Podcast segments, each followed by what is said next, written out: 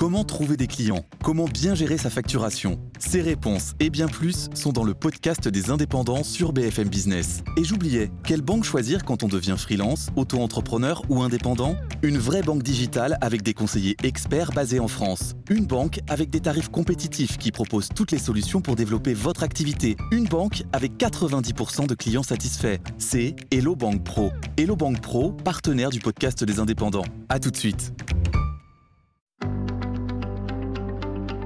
Bonjour et bienvenue dans ce nouveau podcast Chef mais pas que.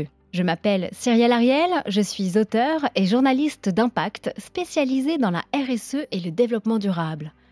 Le but de ce podcast est de vous faire découvrir un portrait plus intimiste de nos leaders d'opinion, une personnalité publique ou politique, un dirigeant ou un entrepreneur. Et ils ont tous un point commun, un parcours inspirant, juché de réussite, de challenge, mais aussi d'échecs. Nous vivons dans une société trépidante, souvent représentée par des acteurs que nous connaissons uniquement via leur visage médiatique. Ici, je vous propose de les découvrir autrement, intimement. Bienvenue dans Chef mais pas que. Et pour ce nouvel épisode, je suis ravie d'accueillir Juan Arbelaez. Je l'ai bien prononcé? Bah, c'est parfait. Je crois que tu es une des premières à bien le dire. tu es chef cuisinier, entrepreneur. Tu es né à Bogota, en Colombie. Tu as 34 ans. Bon, tout d'abord, de manière très concrète, à quoi ressemblait ton, ton enfance en Colombie et comment tu pourrais décrire ton pays aujourd'hui, la Colombie? Alors, mon enfance, j'ai eu la chance de venir d'une famille où euh, je pense l'amour et les valeurs de famille sont très ancrées. Euh, j'ai grandi dans un, je pense, une ambiance de, générosité, beaucoup de, une ambiance très chaleureuse. Euh, une grande famille. Euh, une grande famille. Ma mère, elle était journaliste, mais elle a tout abandonné pour tenir des cantines d'école. Et mon père était avocat et il a tout abandonné pour une ferme dans laquelle il essaye de préserver des, des espèces qui sont en voie d'extinction et euh, tout type d'espèces, enfin c'est animaux et, euh, et aussi euh, de la flore, des arbres, des plantes qui sont en train de disparaître. Voilà, c'est un grand passionné de, de, la nature. Et il te l'a transmis ça, ces, ces valeurs-là? J'ai, ouais, je pense que naturellement, depuis tout gamin, par exemple, nous on prend pas, on prenait jamais l'avion parce que le voyage sur la route était très important pour mon père.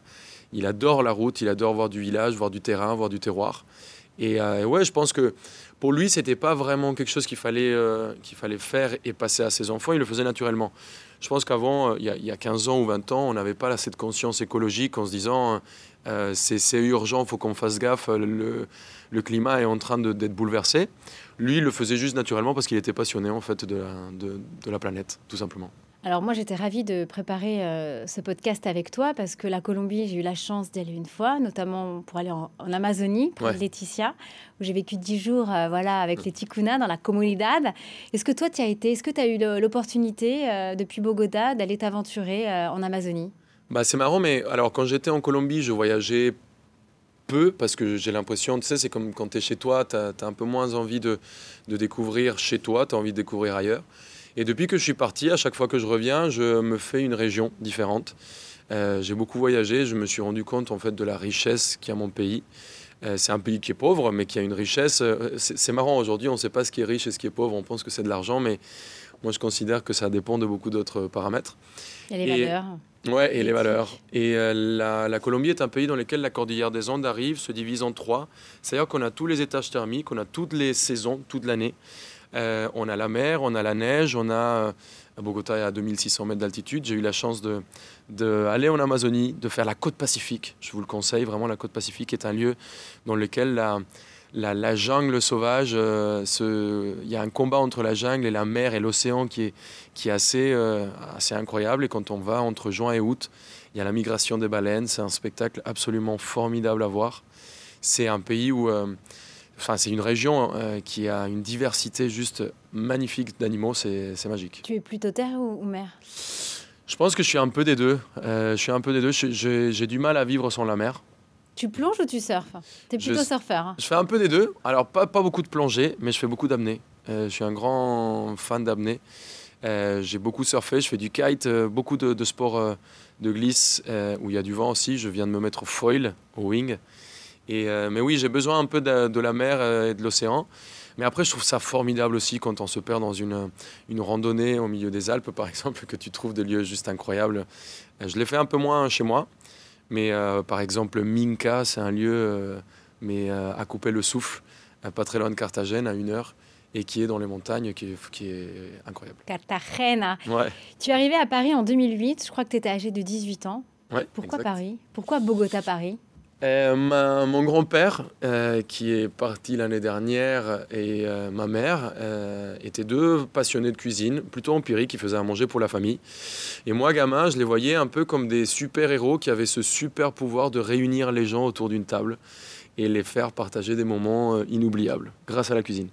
Et je me suis dit, quand je serai grand, j'ai envie d'avoir un peu le même super pouvoir que mon grand-père et ma mère. Et, euh, et j'ai décidé, enfin j'ai eu beaucoup de chance, ma mère comme elle était, euh, elle adorait la cuisine, elle était un peu passionnée de la France. C'était quoi ton plat préféré avec ta mère? Qu'est-ce que tu as adoré qu'elle te prépare? Ouais, elle a un poulet au capre euh, qui est juste dingue, elle connaît quelle la, recette.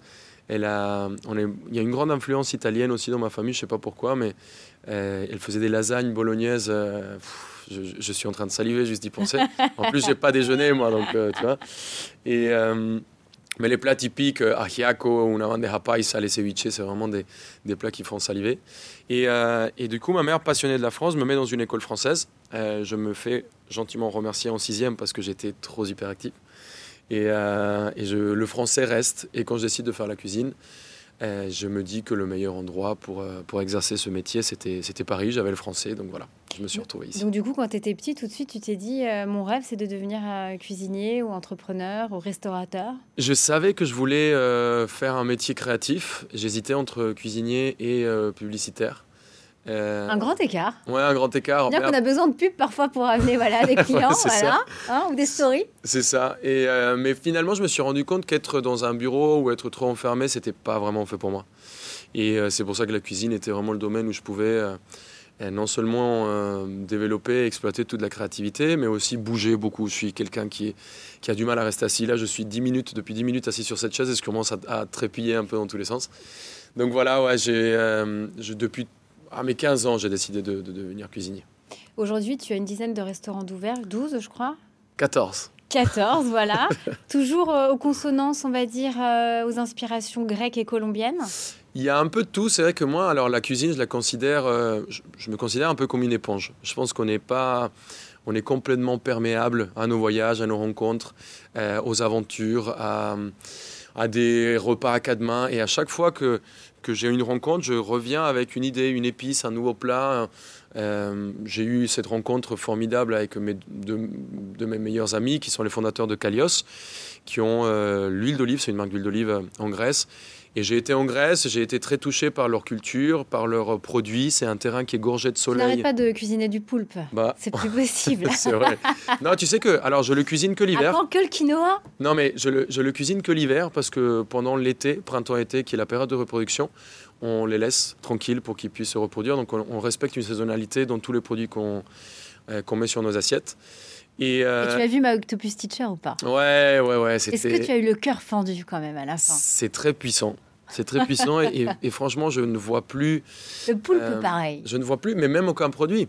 Parce qu'aujourd'hui, c'est vrai qu'il y a, on- même, euh, on parle de poulpe, mais pour moi, tous les produits ont, une, ont été, sont un cadeau que la Terre nous fait et il faut les respecter jusqu'au bout. Donc ouais, nous, on respecte, on essaie de respecter un maximum pour que cet écosystème puisse euh, se refaire euh, à chaque fois. Alors une question euh, de management, on est avec BFM Business. Aujourd'hui, tu gères une équipe de combien de personnes avec ces 14 restaurants? Aujourd'hui, on n'est pas loin de 300. On est une équipe de 292 exactement aujourd'hui. Euh, Comment tu fais? C'est quoi aujourd'hui, on va dire, euh, euh, ta recette? Ta recette pour manager une t- 300 personnes? Est-ce que tu as un rituel avec tes équipes tous les lundis matins, tous les vendredis soirs? Qu'est-ce qui se passe? Parce que c'est Euh, pas évident.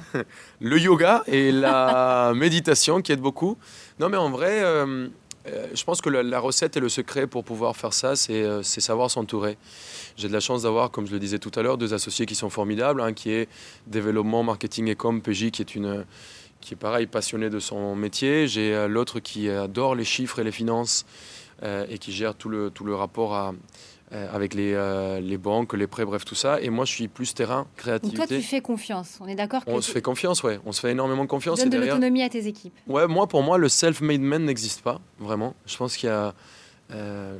la recette du succès, c'est vraiment savoir s'entourer, avoir une équipe et, et, savoir garder les bons éléments et les faire évoluer. Je pense que ça, c'est. Faire confiance. Et faire confiance. Il faut savoir déléguer aux bonnes personnes et il faut, ouais, je pense qu'il y a une confiance qui, qui s'installe. Attention, il faut savoir se faire confiance, il faut savoir aussi la retirer quand il y, a, quand il y a des erreurs qui, qui s'installent. C'est pas on parle de business, euh, on parle d'un EBE et d'un EBITDA à la fin de l'année qu'il faut qu'il soit présent. Donc, euh, dans le monde de bisounours, euh, ça n'existe pas. Il faut, savoir faire confiance aux bonnes personnes. Est-ce que l'un de tes objectifs, l'un de tes rêves, c'est aujourd'hui avoir une étoile? Non, pas du tout. Pas du tout. D'ailleurs, ce virage, je l'ai pris au début quand j'ai ouvert mes premiers restos.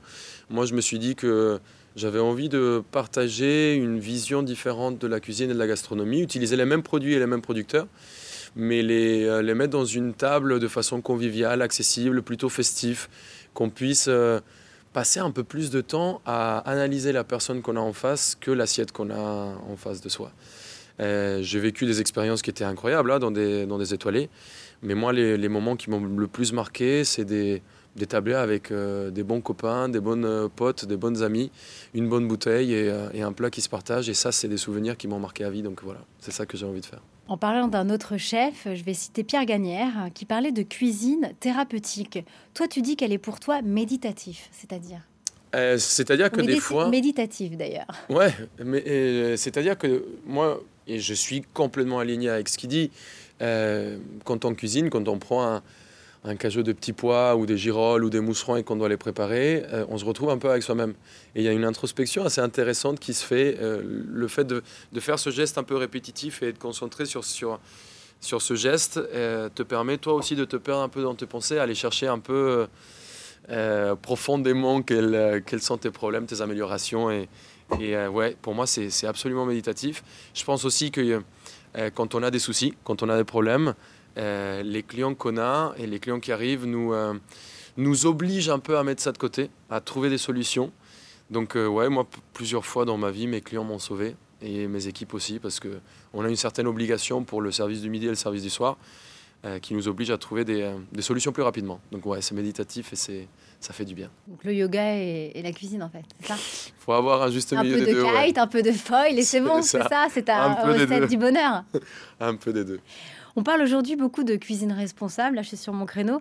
Ça veut dire quoi pour, euh, pour toi aujourd'hui Les circuits courts, le locavorisme, les produits de saison? Je pense c'est vivre un peu avec son époque et son ère. Il suffit de lever la tête un peu et, regarder ce qui se passe. On est euh, bientôt à la fin du mois d'octobre, il y a encore des tomates, c'est quand même un peu inquiétant. Euh, les fraises arrivent de plus en plus tôt, comme les petits pois. Qu'est-ce que, qu'est-ce que tu veux dire si demain un client ou une cliente te dit voilà, je veux des fraises en décembre, je veux un fraisier, je veux une. Qu'est-ce que tu leur dis? Qu'il n'y en a pas. Et si tu as une commande en particulier? Bah, S'il me dit qu'il ne reviendrait pas, c'est un client que j'ai pas envie d'avoir dans mes restos. Pour moi, aujourd'hui, euh, euh, on, est, on est beaucoup trop tard. En fait, cette conscience euh, écologique, on ne devrait même plus en parler. La saisonnalité, ça devrait être ancré. Pour moi, le la cuisine, le marché, ça devrait être euh, à l'école. On devrait avoir des cours de marché à l'école dans lesquels on prend nos gamins, on les amène pour comprendre quelle est la saisonnalité. Ça devrait même plus être une question. Et euh, même l'équilibre, je trouve que l'équilibre et la nutrition devraient faire partie. La, notion de la viande, moi aujourd'hui, je suis pas, j'ai pas de conscience. Ouais, je suis pas, pas cette décision totalitaire dans laquelle on dit j'arrête. Je la respecte, mais moi, j'ai mon choix de vie dans lequel je préfère manger un peu moins de viande, mieux la choisir, euh, mais, en choisir mais en manger moins. Euh, aujourd'hui, la part de mes légumes, de mes céréales dans mon assiette a pris un pourcentage qui est beaucoup plus important. Euh, moi, j'aime bien le fait de, pouvoir varier. On a, caché, on a, on a cassé aussi ce, cliché. Euh, moi, étant végétarienne depuis maintenant 7-8 ans, on me disait Mais qu'est-ce que tu manges? T'as pas faim? Bah non, en fait, si je mange du boulgour, du riz, du quinoa et des légumes à côté, enfin, je suis rassasiée. On a cassé quand même ce cliché. Je pense qu'on commence à le casser. Et d'ailleurs, enfin, moi, je mange beaucoup plus en quantité quand je mange de légumes et céréales que quand je mange de la viande. Et je me sens beaucoup mieux après. Il euh, n'y a, pas, a pas de secret à ça. Euh, un exemple là, très clair, pour nous, euh, j'ai des restaurants colombiens dans lesquels un, restaurant colombien sans guacamole, c'est complètement ahurissant. Je pense que je vais me faire taper dessus. Quel est le produit euh, principal du guacamole? C'est l'avocat qui vient de très loin, donc il y a une empreinte carbone qui est très importante et en plus de ça, il y a une consommation d'eau excessive. Qu'est-ce que j'ai fait? Parce qu'en plus, c'est marrant, mais les végétariens adorent l'avocat, qui a quand même un impact carbone, carbone, ouais. monstrueuse. Mais en termes d'éthique animale, ça dépend en fait. Sous quel Ça dépend, on- ça dépend. Qu'est-ce que j'ai fait? J'ai décidé de prendre cette recette et la changer 100%. On a utilisé euh, du brocoli, c'est-à-dire qu'on on blanchit le brocoli dans l'eau bouillante, on va le mixer. On a une texture qui s'approche vachement de l'avocat et on assaisonne avec les mêmes ingrédients de l'avocat. Et tu as l'impression de manger un guacamole. l'appelles comment le brocoli C'est guacalojico. C'est un guacamole écologique. Voilà. Et vous pouvez le déguster à Basurto, tu viendras un jour. J'ai hâte. Normalement, on dit, on dit pas le produit et on dit aux gens, essayez de, de deviner ce que c'est. Tout le monde nous dit guacamole. Extraordinaire. Ok, et ça c'est dans quel de tes restaurants C'est à Basurto, c'est rue de l'Ancienne Comédie dans le 6e. C'est le dernier qu'on a ouvert, notre petit bébé. Eh ben, On a envie d'aller goûter. C'est quoi pour toi les, les pires crimes culinaires? Qu'est-ce que tu as déjà testé ou tu t'es dit, enfin, que ce soit en France ou lors de l'un de tes voyages? Alors c'est marrant parce que euh, moi j'aime pas j'aime pas critiquer euh, même un crime culinaire parce que dans le crime culinaire il y a quand même cette notion d'oser quelque chose. Euh, on va se dire que peut-être la vanille et le homard, euh, la vanille pour nous c'est sucré et le homard c'est salé et c'est deux, euh, deux mélanges qui fonctionnent assez bien. Donc aujourd'hui critiquer quelqu'un qui ose, je vais pas vais pas rentrer là-dedans. D'ailleurs Gagnère est quelqu'un qui a une, une liberté de, de conception de recettes et de plats qui est juste magique. Et, et sur 15 assiettes qu'on va créer, il y a peut-être 13 qui sont loupées ou 12 pour celui qui ose beaucoup. Mais, euh, mais finalement, il y aura peut-être trois chefs-d'œuvre qui seront juste fantastiques. Donc pour moi, il ne faut pas s'arrêter, il faut continuer de créer, il faut voler. Limit is the sky. Eh ben justement, est-ce que ça t'est déjà arrivé voilà, de concocter des recettes? À mon avis, ça a dû t'arriver, mais voilà, qui ne reçoivent pas le, le succès escompté auprès de tes clients ou clientes. Euh, pas servi aux clients, mais j'ai quelques recettes de 4 heures du matin en rentrant de boîte dans lesquelles je mets énormément de choses dans une casserole. Euh, j'ai un souvenir de, des, des potes euh, dans lequel on a dépassé de large le pourcentage d'alcoolémie dans le sang respecté. Et, j'ai mis tellement de choses dans l'assiette que c'était incompréhensible. On m'a appelé Monsieur Sauce ce soir-là pour se foutre de ma gueule. On se fout encore de ma gueule là-dessus sur cette Monsieur histoire. Sauce. Monsieur Sauce, parce que j'avais mis tout dedans. Et ouais, c'est des recettes un peu ratées de plutôt de 4 heures du matin. Mais aujourd'hui, euh, non, quand on conçoit, on- je pense que l'expérience fait aussi une bibliothèque un peu de produits dans lesquels on sait ce qui fonctionne et on a. On va assez juste au but aujourd'hui. On a de la chance. Est-ce que tu te remets souvent en question? Euh, tous les matins. Tous les matins et tous les jours. Et j'ai de la chance de, d'avoir des équipes qui sont très jeunes. Je ne pense pas avoir le- la raison totale et absolue. Euh, cette idée de le chef a toujours raison. Règle numéro un, la che- le chef a toujours raison. Règle numéro deux, quand le chef n'a pas raison, regardez la règle numéro un. Euh, je ne suis pas du tout dans, ce, dans cette conception-là. D'ailleurs, je m'imprègne beaucoup des... Je laisse créer beaucoup mes chefs. Euh, Je laisse créer beaucoup les gens qui sont autour, même les stagiaires. Euh, je- J'essaie de les pousser et j'essaie de m'imprégner. Donc non, aujourd'hui, je pense que c'est un métier dans lequel on apprend tous les jours. Et pour toutes celles et ceux euh, qui t'écoutent et qui ne se considèrent pas justement comme un bon ou une bonne cuisinière, comment euh, on peut les encourager? Comment voilà Quelle est la recette pour devenir un bon cuisinier selon toi? Bah, Oser? Il faut oser, il faut tenter, il faut se lancer, il faut pas avoir peur et il faut se dire que si vous êtes nul en cuisine, eh ben dites, vous dites-vous que vous êtes déjà au plus bas, vous pourrez pas descendre de plus, vous pourrez que monter. Donc il faut tenter et une recette en vrai, la clé de la réussir, c'est la faire plusieurs fois. Donc la première, elle sera peut-être moyen, la deuxième un peu mieux, la troisième commencera vraiment à ressembler à quelque chose jusqu'au moment où ça va devenir vos recettes signature et c'est là où, euh, où c'est le plus beau. Bah, Vivement, euh, au bout de dix fois, peut-être que j'arriverai. Euh, tu préfères cuisiner les recettes colombiennes ou françaises? Euh, je pense que dans la Tu variété... vas me répondre italienne. Non, je pense que dans la variété, j'adore manger italien. Euh, je pense que dans la variété le plaisir, et, et dire que je, vais cuisiner que colombien, je me, je me ferai chier au bout d'un moment. Dire que je cuisinerai que du français, ça me ferait chier. Euh, donc en vrai, je trouve que le, la réponse à, cette question se trouve juste au milieu et surtout euh, avec des va-et-vient parce que j'utilise beaucoup de techniques françaises avec des produits colombiens. Donc il y a une espèce de melting pot de tout ça euh, que je mets dans une casserole et je mijote longtemps. C'est euh, c'est ça ma recette, c'est euh, entre colombo et, français. Une espèce de salsa et French cancan, euh, tout juste au milieu. Demain, tu as des amis qui t'invitent à dîner. Qu'est-ce que tu espères euh, qu'ils qu'ils t'aient préparé à cuisiner? C'est marrant parce que quand je viens chez les gens, il y a toujours cet a priori d'inviter un chef parce que ça stresse. Mais il faut savoir que nous, on se prend la tête à longueur de journée pour euh, sortir des recettes un peu inventives et créatives. Donc finalement, ce qu'on aime bien manger quand on vient chez vous, c'est les choses les plus simples. Donc faites ce bon poulet rôti que vous maîtrisez, faites ces lasagnes, faites ces, euh, ces cannelloni, ricotta, épinards, les trucs les plus simples finalement, c'est celles qui nous font plaisir. Faut pas se prendre la tête, partez pas sur des recettes trop compliquées, vous faites pour la première fois. Vraiment, nous, les, ce qu'on aime, c'est ce réconfort qu'on n'a pas. Ouais, c'est manger et ces plats réconfortants qu'on n'a pas forcément tous les jours. Donc, ouais, c'est lancez-vous sur les recettes que vous savez maîtriser, les plus simples en général. C'est les meilleurs. En ce moment, un bœuf bourguignon, s'il vient chez vous, me fera plaisir. Et pour celles et ceux qui ne sont végétariens comme moi, qu'est-ce qu'on fait? Bah, tu bah, vois, écoute, une soupe de carottes. Non, mais regarde, soupe eh. de butternut. Je suis un grand fan de la soupe de courge butternut, un peu de chèvre frais et des noisettes torréfiées. J'adore le chou-fleur rôti avec un peu de beurre de l'ail, c'est fantastique. Avec un peu de tahine, c'est génial. Euh, je suis un grand fan de, tu vois, la, la parmigiana italienne. Ça c'est voilà. Non mais la parmigiana c'est la, tu sais, avec les aubergines. Aubergines, ça c'est fantastique gratiné. Euh, en vrai c'est des plats, enfin dans, la cuisine et, et je, je, suis un grand fan de Ottolenghi qui a des, euh, des, des, livres de recettes qui sont juste dingues sur beaucoup de légumes et, on se régale. Un bon taboulé avec plein d'herbes, un taboulé un peu à la libanaise avec des herbes mais bien acidulées, c'est un régal. Moi, je mange trois ou quatre fois par semaine. Je fais des journées complètement végétaliennes.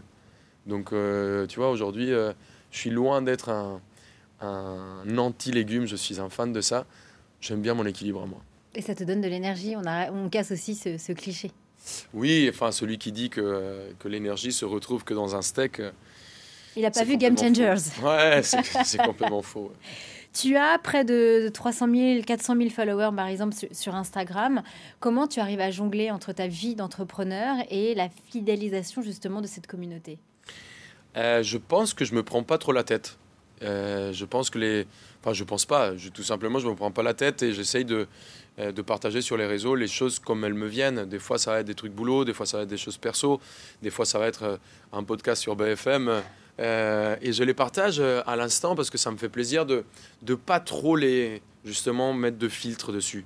Moi, j'aime bien la, la, première ou la deuxième photo prise comme elle vient et, et, essayer de le partager de la façon la plus naturelle possible. Donc c'est grâce à ça, je pense qu'aujourd'hui ça fonctionne et que on a une espèce de naturalité qui se ressent dans les réseaux et que j'arrive à, jongler sur tout. Si je devais faire des montages, des prises, de, des reprises, des shootings, je m'en sortirais pas. C'est un métier à part entier. Aujourd'hui, vous le voyez, il y a des gens qui vivent de ça. Moi, je surfe sur cette vague. J'aime beaucoup. C'est un univers que j'aime beaucoup. Je suis un peu le, directrice, le directeur artistique aussi de mes restos et la partie image et visuelle. Je gère tout ça. Et c'est quelque chose qui me fait énormément plaisir d'opérer. Tes futurs projets 2023, 2024 euh, y a, bah, on parlait de la Colombie, il y a un bouquin qui, euh, qui se pointe son bout du nez, mais je ne peux rien dire, donc cette info, il faut l'effacer. Euh, Alors, c'est pour 2023 Il y a un resto à Tignes. Il y a un bazourto Tignes. On ramène la Colombie directement sur les montagnes pour cette saison. Ça ouvre début décembre. Donc, si vous avez un peu froid aux fesses après une journée de ski à Tignes ou à Val d'Isère, on vous attend à Bazourto. Et, euh, et aussi, euh, j'ai Yaya euh, avec un resto à Lille et un resto à Rennes qui vont venir très vite. Une question que je pose à tous mes invités, comment tu arrives à jongler entre ta vie pro et perso?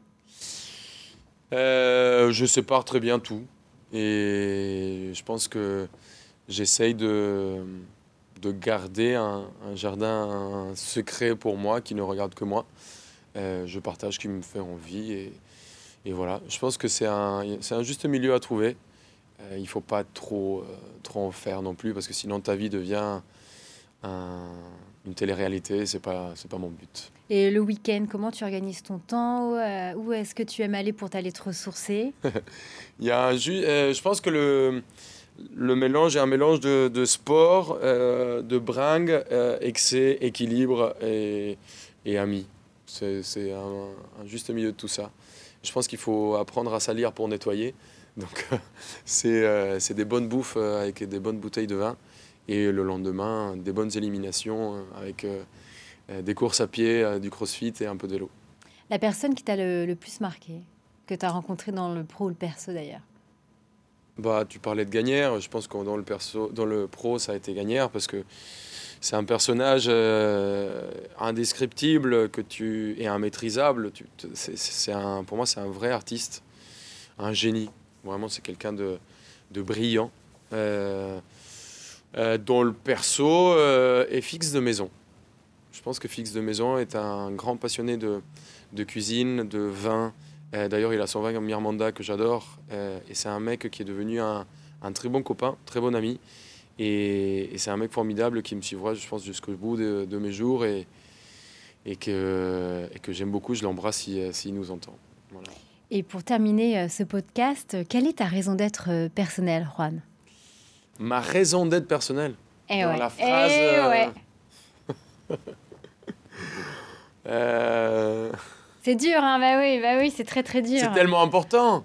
En tant que journaliste, on va dire si je prends que ma casquette journaliste, ce serait pour t'aider, communiquer pour mieux protéger. Ouais. Mais interdit de, Non, non, non, parce que je, ne suis pas du tout dans ce, dans ce milieu. Euh, Cuisiner pour mieux manger, ça peut... ouais, non, je pense que euh, on est ce qu'on mange, mais on est aussi ce que l'on boit. Donc buvez un coup, sauvez un vigneron. Et...